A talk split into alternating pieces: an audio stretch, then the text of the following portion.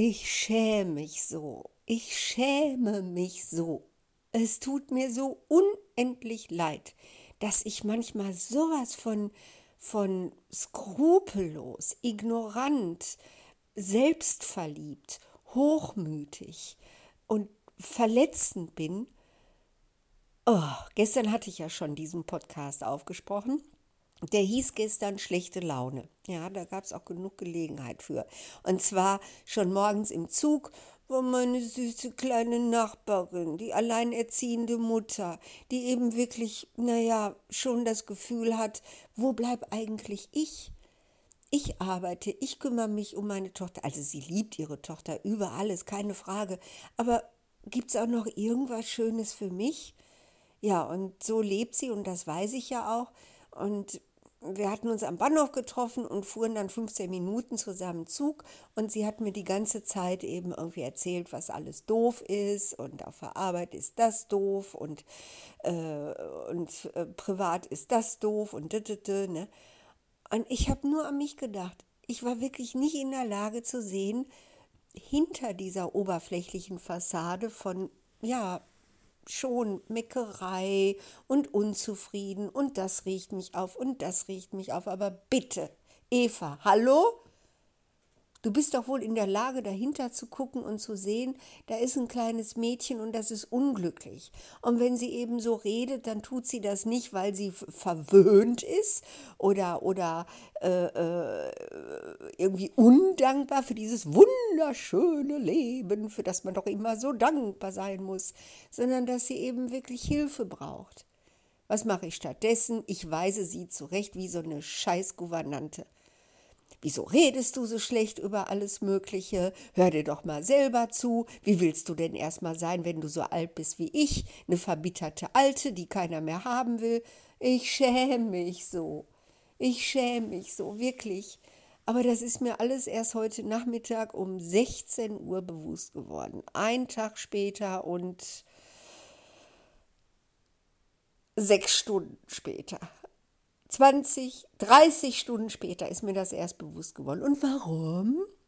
Weil ich dann gestern Abend gleich so weitergemacht habe. Ich hatte ja schön schlechte Laune getankt beim Zugfahren und abends hatten wir eine Weiterbildung und da hatte es tatsächlich von meinen liebsten Kolleginnen, hatte es dann tatsächlich eine gewagt, auch etwas getan zu haben, was einer Eva nicht gefällt.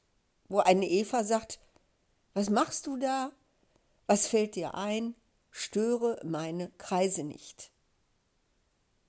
Gestern hieß der Podcast, den ich aufgesprochen hatte, schlechte Laune und das wandle ich jetzt um und muss wirklich einfach gestehen, ich habe total gelebt, 24, nein, 30 Stunden lang in diesem Gefühl, Störe meine Kreise nicht. Niemand durfte meine Kreise stören. Ach, weil es mir ja so gut geht, weil ich ja wie eine Königin in meinem Garten residiere und es nicht zulasse, dass diese armen kleinen Menschlein mit ihren Sorgen, mit ihren Kränkungen, bei der zweiten äh, eben abends, äh, gestern Abend war es dann eben wirklich, sie war gekränkt und das hätte ich doch sehen können, dass sie gekränkt war. Gar nicht von mir, hatte gar nichts mit mir zu tun, aber alles, was sie sich wünschte, war eben auch Hilfe und Unterstützung in ihrer Kränkung und ich weise sie zurecht. Störe meine Kreise nicht. Kusch, Sitz, Platz. Ich schäme mich so.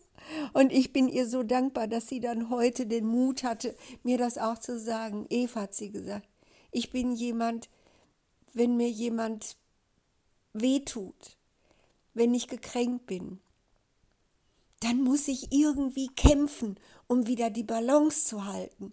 Ich kann das nicht einfach so wegstecken. Ich kann auch keine Geschenke annehmen, weißt du?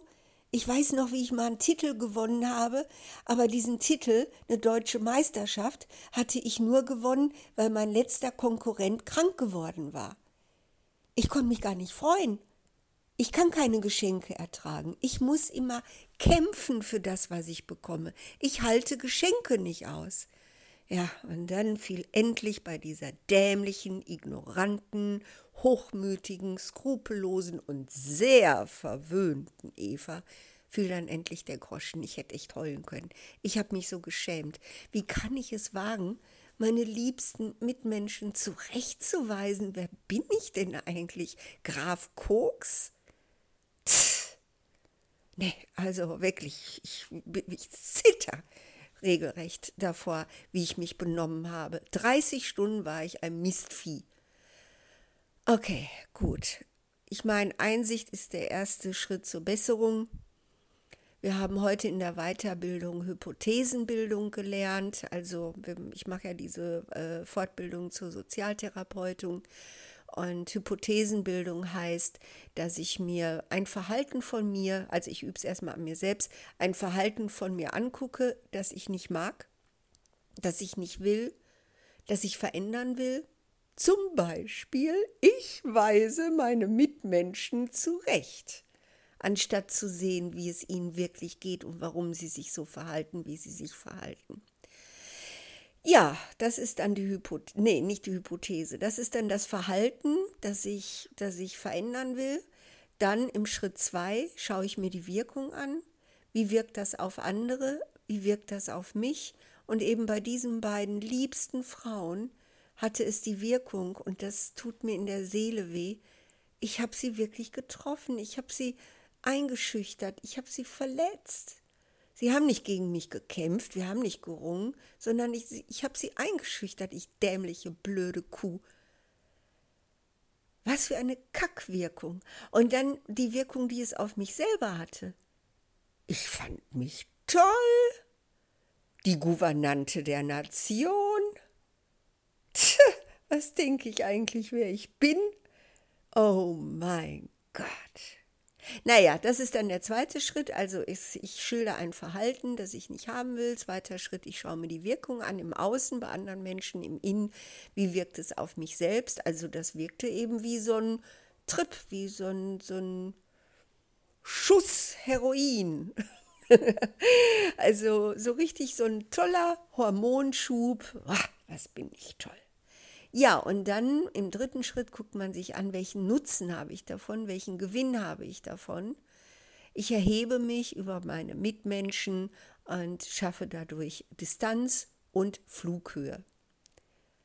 Ja, und dann, wenn man das so raus hat, dann guckt man sich nochmal an, aha, ich wünsche mir den Gewinn Distanz und Flughöhe. Kann ich den vielleicht auch durch ein anderes Verhalten haben?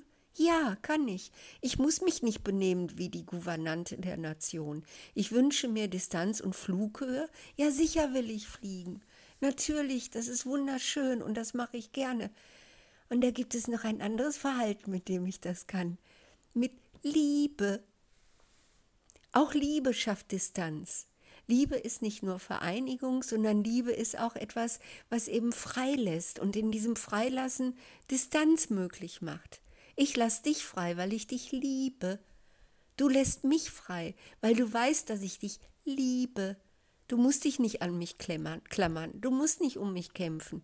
Du kannst einfach völlig frei und alleine zurechtkommen in diesem Gefühl, Eva liebt mich. Ja, und das äh, meine ich jetzt auch für Nachbarn und Kollegen und Chefs und bla bla bla. Für alles, was da so kreucht und fleucht, kann ich eben wirklich dieses fliegende Gefühl erleben mit diesem Liebhaben. Ich fliege und ich bin frei. Ich fliege und ich habe Distanz. Ja, also, Halleluja, lieber Gott, bitte hilf mir, dass ich aufhöre, meine Mitmenschen zurechtzuweisen wie eine Gouvernante. Das ist hässlich. Dann werde ich nämlich die verbitterte Alte. was du nicht willst, was man dir tut, das füg auch keinem anderen zu. Was du irgendwie anderen vorwirfst, wie sie angeblich sind, das bist du selbst. So ist das nämlich. Also ich entschuldige mich, falls irgendjemand, den ich schon mal zurechtgewiesen habe, jetzt gerade zuhört, dann entschuldige ich mich auch bei ihm oder ihr. Es tut mir so leid. Ich schäme mich so und ich hoffe bei Gott, dass ich es schaffe, das zu lassen, weil was ich immer nicht bedenke ist, ich verletze die Menschen damit. Und es tut mir wirklich leid. Ich möchte niemanden verletzen. Echt und ehrlich nicht. Nur Distanz will ich. Und fliegen. Bis bald, ihr wundervollen alle ihr.